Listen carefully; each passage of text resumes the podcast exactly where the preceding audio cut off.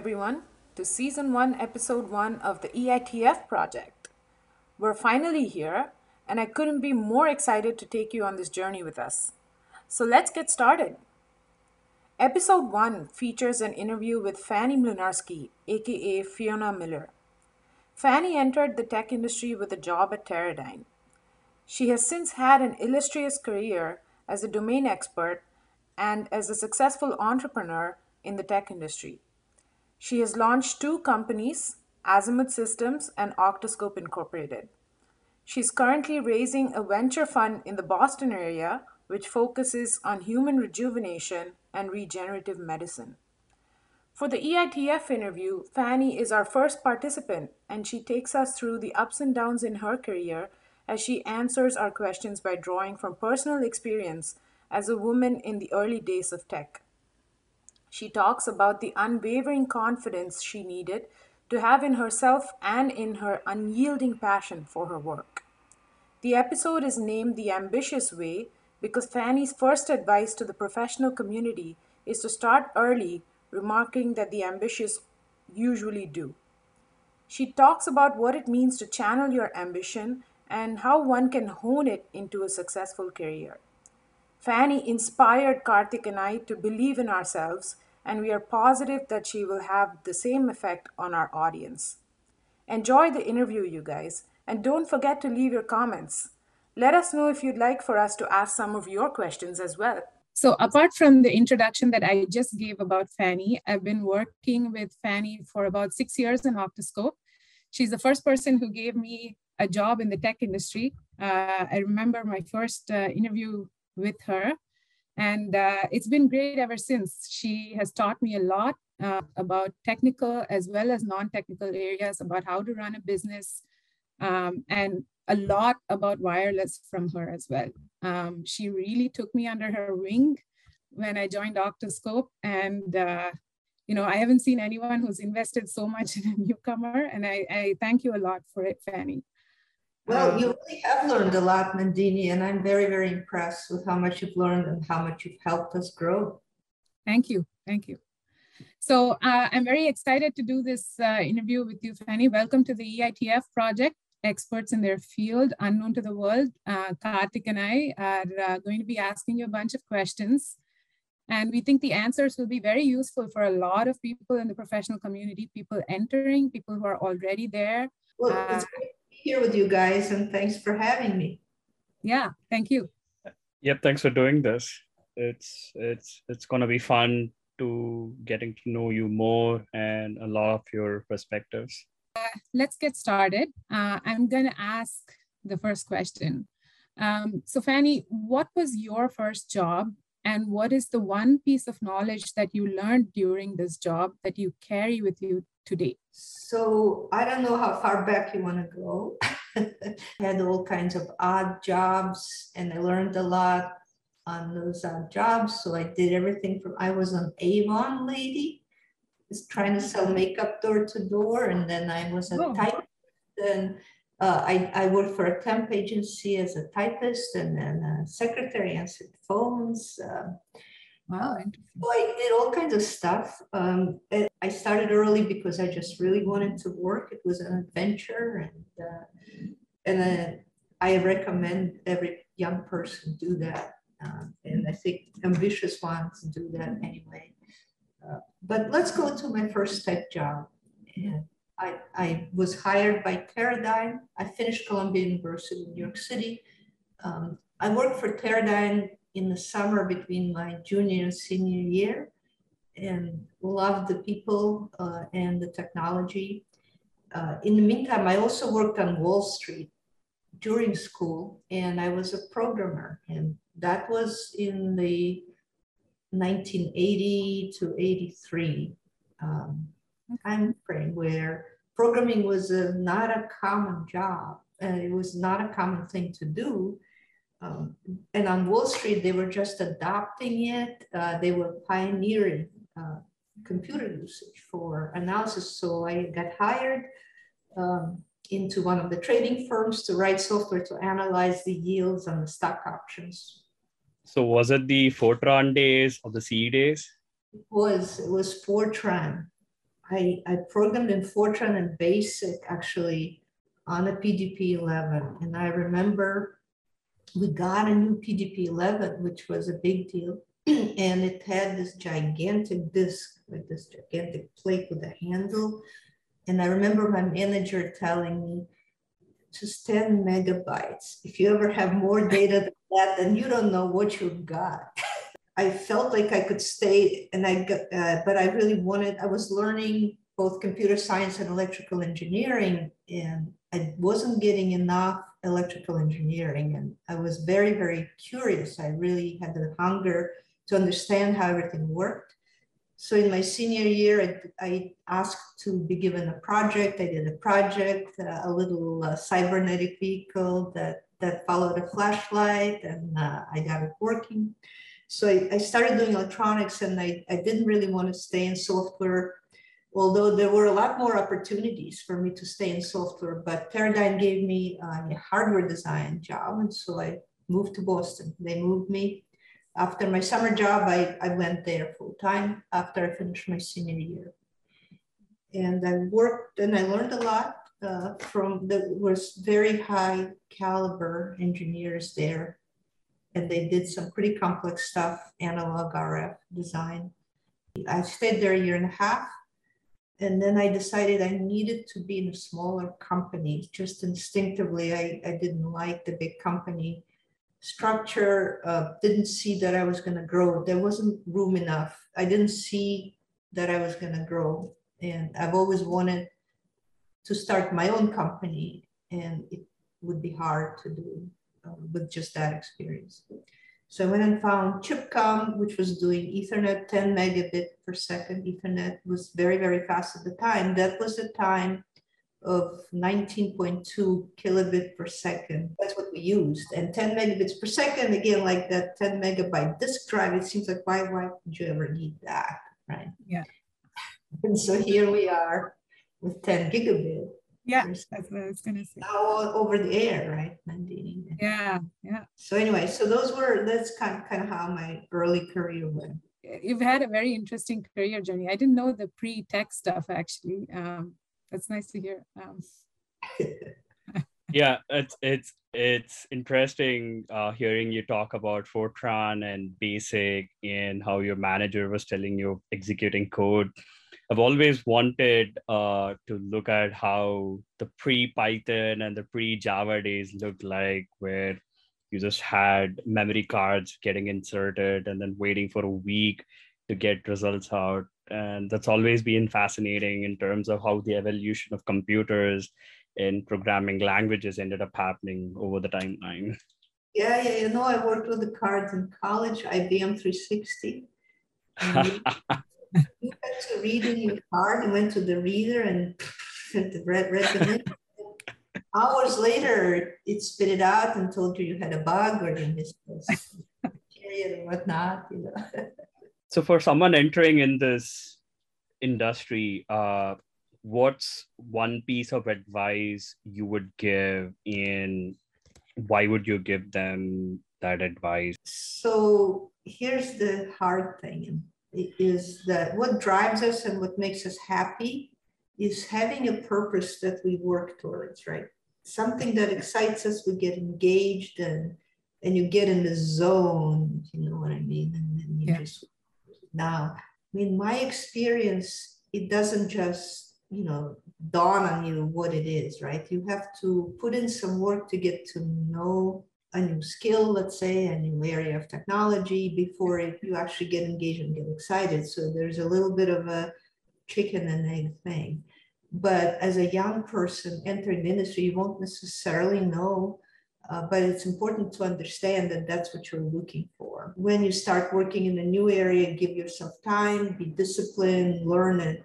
And you're there to learn in the first few years of your career. You are not ready yet to do anything on your own, but at the same time, observe what it is you like, you know, but you don't know that until you work it, right? So you have to kind of decide. And that purpose, it can change every few years, every 10 years, it depends, right? So as a young person, you come into work and you kind of have to direct it a little bit. You have to find people who will help you. There are people you will work with, they're older, more experienced. Some will help and encourage you, and others will not help you. And they would criticize or make you feel let down or discourage you. You have to watch for that. You have to be conscious of it yeah. and find the ones who will help you try to work for them or with them.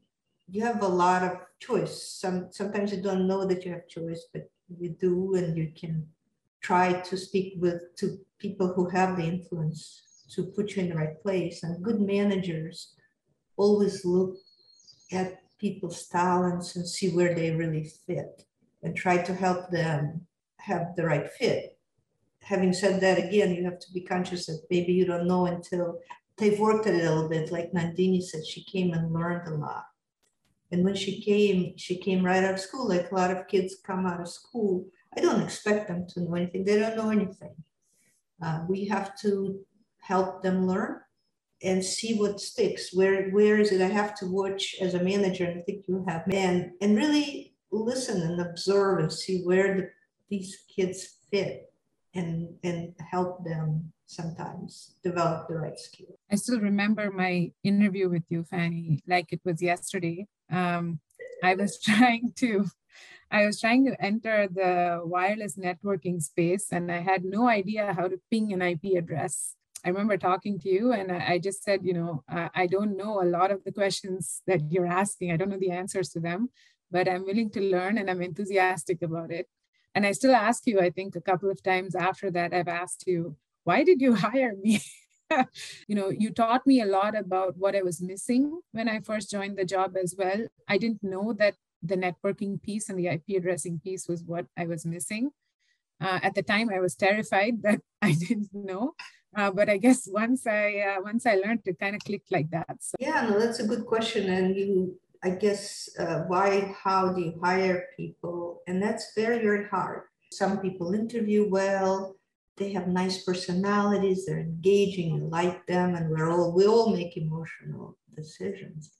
Yeah. In the uh, some people don't interview well, but are incredible contributors. And I have worked with my two co-founders, Ron and Jim. You can classify them as antisocial. you know, they're amazing, amazing engineers. And yeah. uh, so you have to be aware of it again that you are emotional, you have these, you don't know for sure until you work with a person. So we, as you know, at Octoscope, we ended up with a very kind of diverse team without trying. We just hired people. The one thing is if they don't work out, you have to let them go to find a place where they're more suited. So I think the answer is you you will never hire perfectly and you should just get the people in uh, whoever is there and, and not prejudge Put them in the water and see if they can swim right but in the end none of us can advance a company on our own. I can't do it without uh, without the team. And so we need to understand it and be willing to work with the team. At the same time bring a lot of our own passion in. Yeah. And and make our mark and know how to make our mark. Even if it's a mail clerk I would like to see some ambition, a person who wants to grow beyond that starting job. I have one more question, and I think I've been wanting to ask this for a while. Um, what is one thing that you learned during the growth of your career that you had to unlearn to move forward? And what was one of the biggest challenges you had during the growth of your career? So what did I learn that I had to unlearn? That's a tough one, Nadine. And I thought about it when I uh, went to work for Teradyne, there was a lot of new stuff to learn because I had hardware design and uh, I had to learn from others in many ways and learn the discipline of setting up your bench and how to measure and how not to rush through things and go in circles. So you learn different things um, at different stages as, as you as you move on. Um, I don't know that there's one thing and what did I, you know, it's, it's for, for me, it was more like advancing and it's, it's a new challenge. I think in my case, it's more of a, I had to develop confidence that I mm-hmm. lacked. I sometimes I would let people influence how I felt about myself a little too much.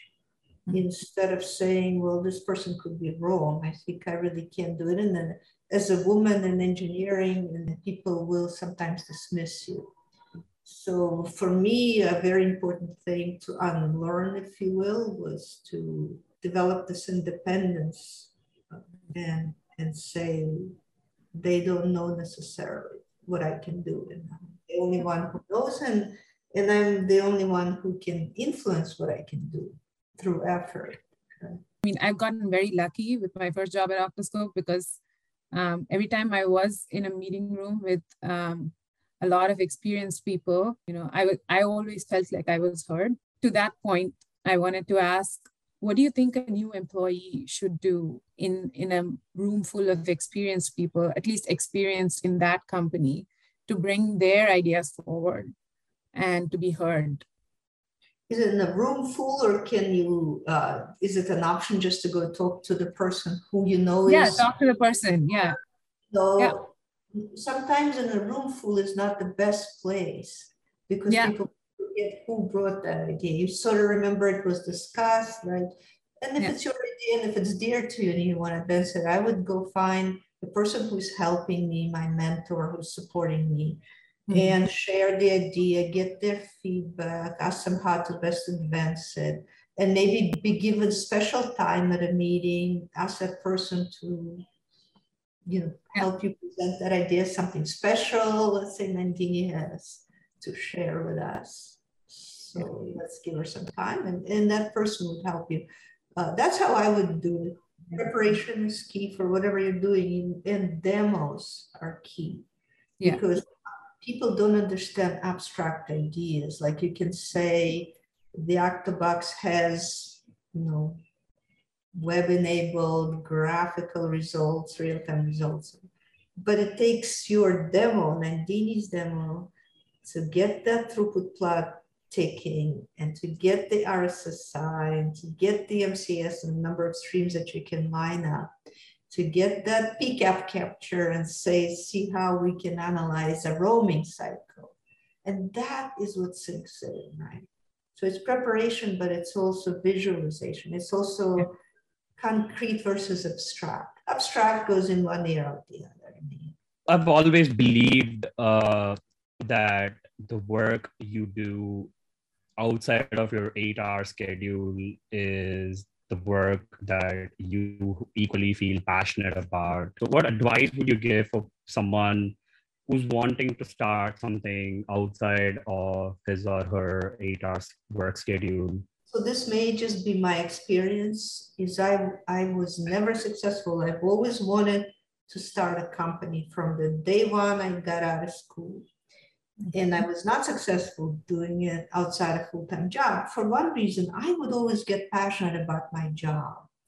And yeah. I was working 60 hour weeks because I and I was learning and I was just there and that was my thing. And so personally, I could not do two things like that. Uh, and I found it an opportunity to start my job when I, when I, I asked to be laid off. It was in 2001, if you remember the, the bubble burst on tech.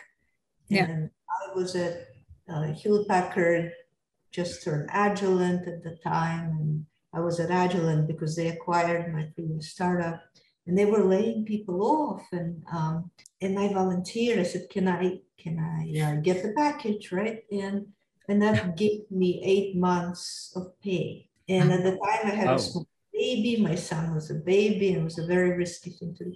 And my husband supported me, and I I had that eight months of pay. And I went out and found a partner. Uh, to we did develop business plan, and at the end, my partner peeled off, but I went ahead and, and raised some capital. I raised $6 million to start Azimuth Systems from venture capitalists. Wow. Almost, there were almost no companies got funded because there was blood in the streets. Yeah. My six million dollar made top 10 investments of the year uh, you know 2002 right yeah after eight months and i just ran out of my severance and my husband was home with the baby you know so anyway so we got started but that's the only way i found uh, that i could do it is i full-time focus that doesn't mean that's how it's going to work for everyone but that's my experience is you need to focus. You need to find a way yeah. give yourself that time and it's going to be risky but without full-time focus you won't and even in that eight months that i had it was an instant like i knew exactly what to do. There were many ideas to try and say oh somebody's already doing it. Oh this one doesn't have a market and then finally boom and you have to be patient and you do need the time. You know it's possible maybe you can do some of that pre-screening of the market uh, yeah.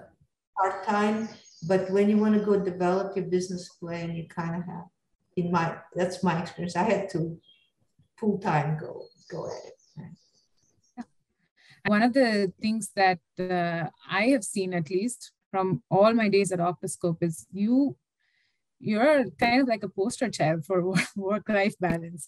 I've seen that no matter what happens in the company how you know no matter how busy you are you always take that hour to yourself to take care of your health.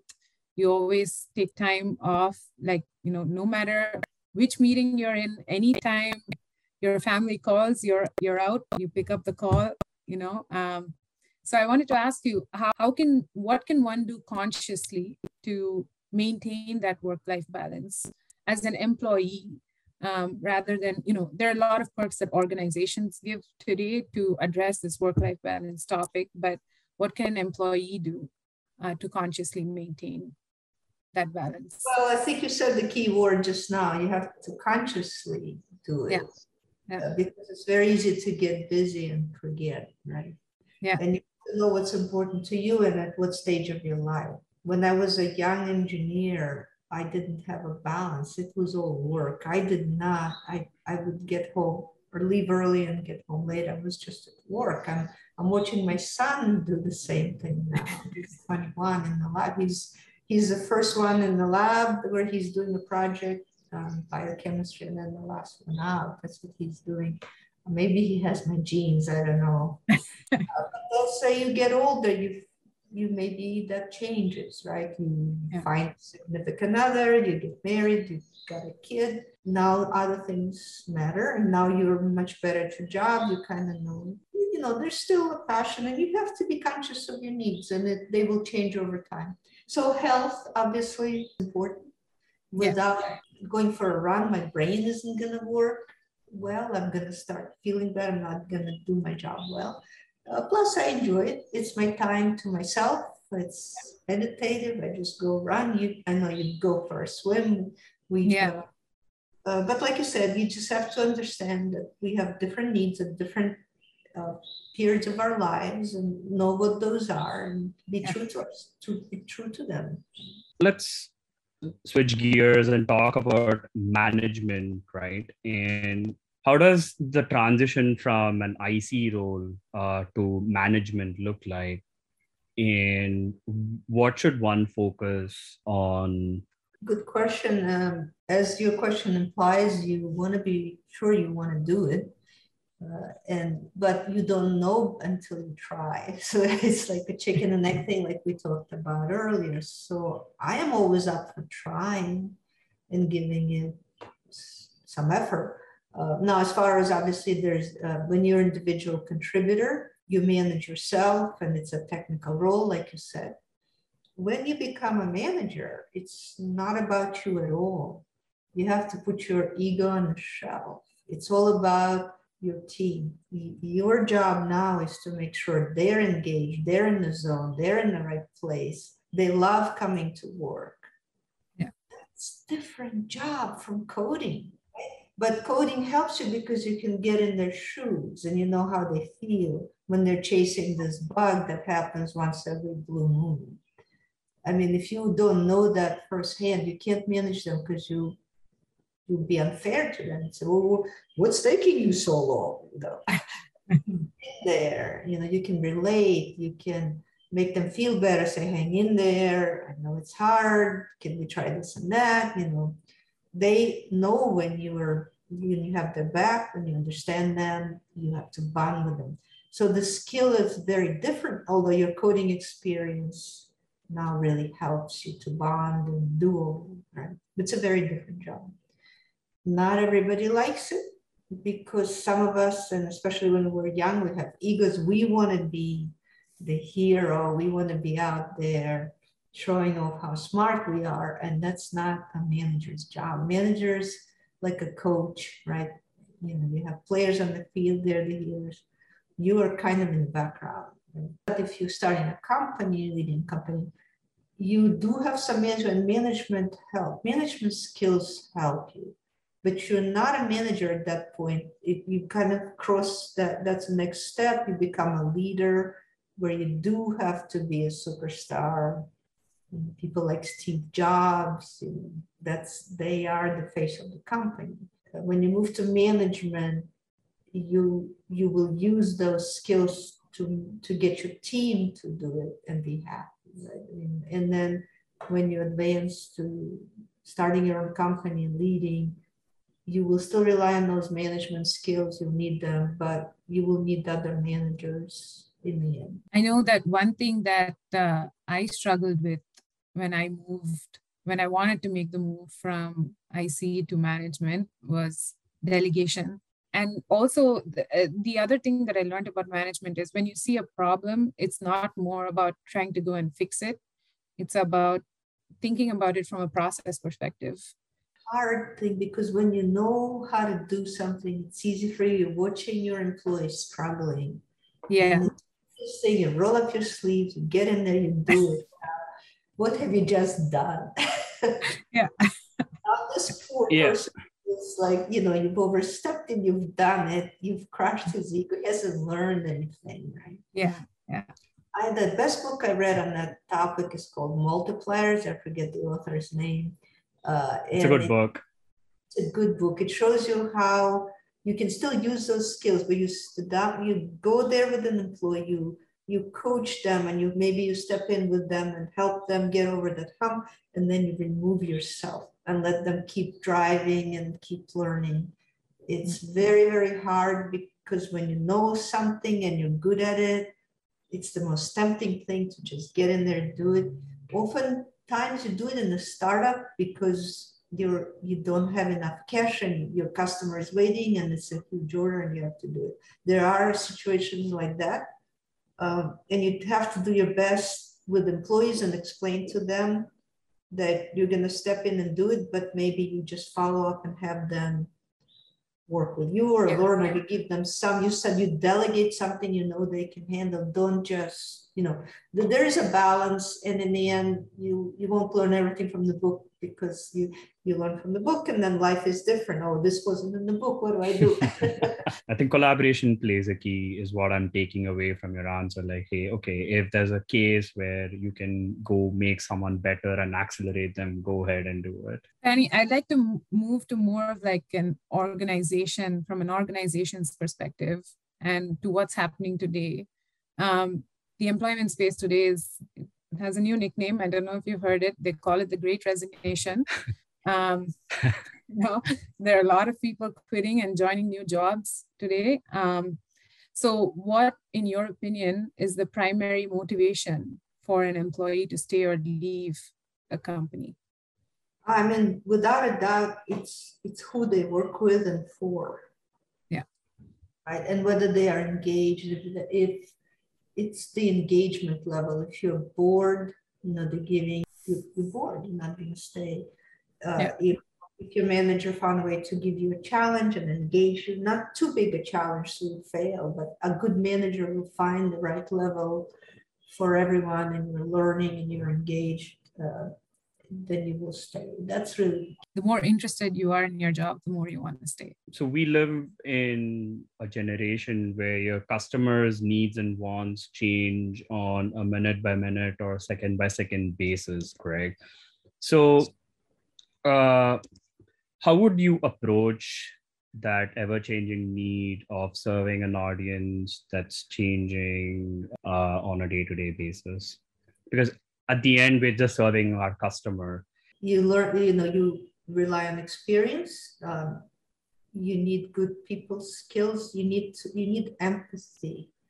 So you need to learn to understand people and feel what they feel. Listening skills actually are much harder than people realize. And there are classes out there that teach us how to listen and not just listen, but empathize, you know, get into that person's skin, really understand, echo back what they say, make sure you understand. And then the people know when you heard them, make sure they know you heard them.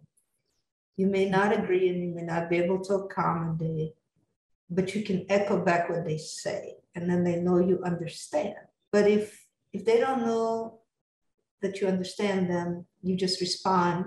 They just keep repeating again and again because they think you haven't heard them.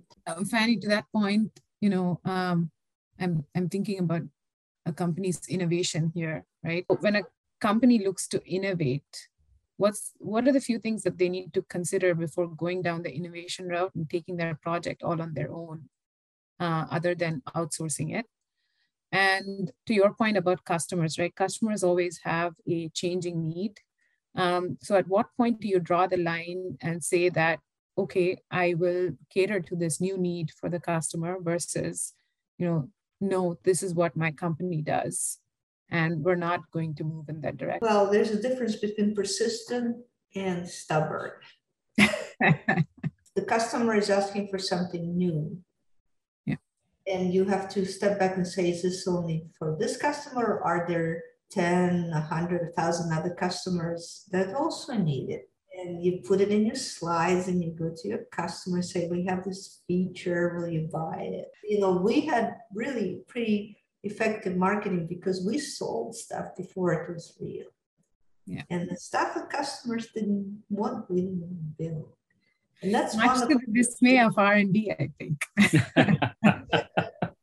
way we did it from the start, actually, we continued with our consulting culture because we were a consulting company. We built what the customers paid for. We kind of carried it over into product. It, it, although we have a platform, take it here or there. Where do we take it? Well, if somebody is willing to pay you and you test market and a few other customers are willing, take it there.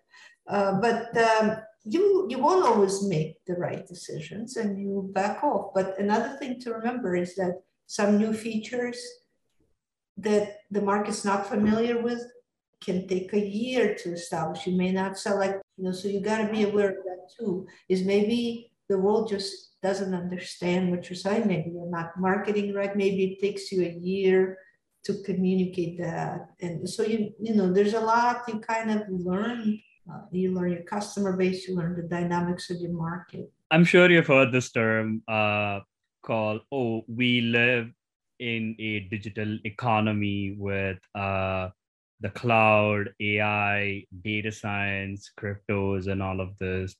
And all of these impacting organizations in some shape or form some wanting to embrace it, some not wanting to embrace it. It's a two part question from my end. The first question is in this ever changing digitization era that we currently are in, what does an employee do? In second, what does a company do to stay relevant and not be obsolete? And it's a good question because the right tool that and you have to invest in learning it like anything else, you know, you don't know if it's right, you gotta invest some time, maybe it's right, maybe it's not. And how do you find the time? You're busy, you're always rushing around. And, and, uh, so it's one of those things, you, you don't take the time to learn the tool and then you end up spending a lot more time. I see it like with simple example, even Word and PowerPoint. I took the time and I learned a few tricks and I can drive that PowerPoint and do with it that I and nobody can do. And I try to go to the team and say, "Can I show you a few tricks?" Well, I know PowerPoint already. I know I know how to. And they don't. Uh, and and so I said, "So so okay, sit down, sit down with me. Give me five minutes, and I'll show you a few things." So you know, you've got Slack, you've got Jira. and at first you don't want to learn them because you like you write in your notebook, you have your way to do it. You're in a rush, you don't have the time. It's a call you have to make. You have to consciously put the the value on you know the tool that's gonna help you be more productive. What words of encouragement would you give an entrepreneur and what words of caution would you give them? Yeah, um, I would say it's it's a ton of fun. Don't be afraid. It's a lot more fun than working for someone. Figure out what you can do that the customer will pay you before you make it. I, that's yeah. worked for me. When I started my own, and if you can figure out how to do it with revenue very close to when you start, you would you can still put get money into the company. But if you're selling and you're on your own two feet, it's a lot, you're a lot less desperate to get the money. Yeah. You can get it. People just gave it to me. They came and gave me half a million dollars because we were just selling and shipping out of my basement. Uh, this group of investors just gave me half a million dollars. It was in good terms and, and got us jump started to production. If you can figure out how to do that, that worked for me a lot better than getting venture money with all the planning ahead. Uh, because somebody pays you to do it, you know, you have a market. Maybe it's a market of one, but they paid you and you took a chance and you couldn't sell it to anybody else. And so you try again, right? Yeah. Uh, in the end, take your time. You know, you're going to be an entrepreneur. You're in it for 10 years. Nothing's going to happen in less time than that. Just build the value, figure out who your customers are, try this and this and this, and something will be successful. None of us are geniuses. We just persevere, we stick with it, and something works.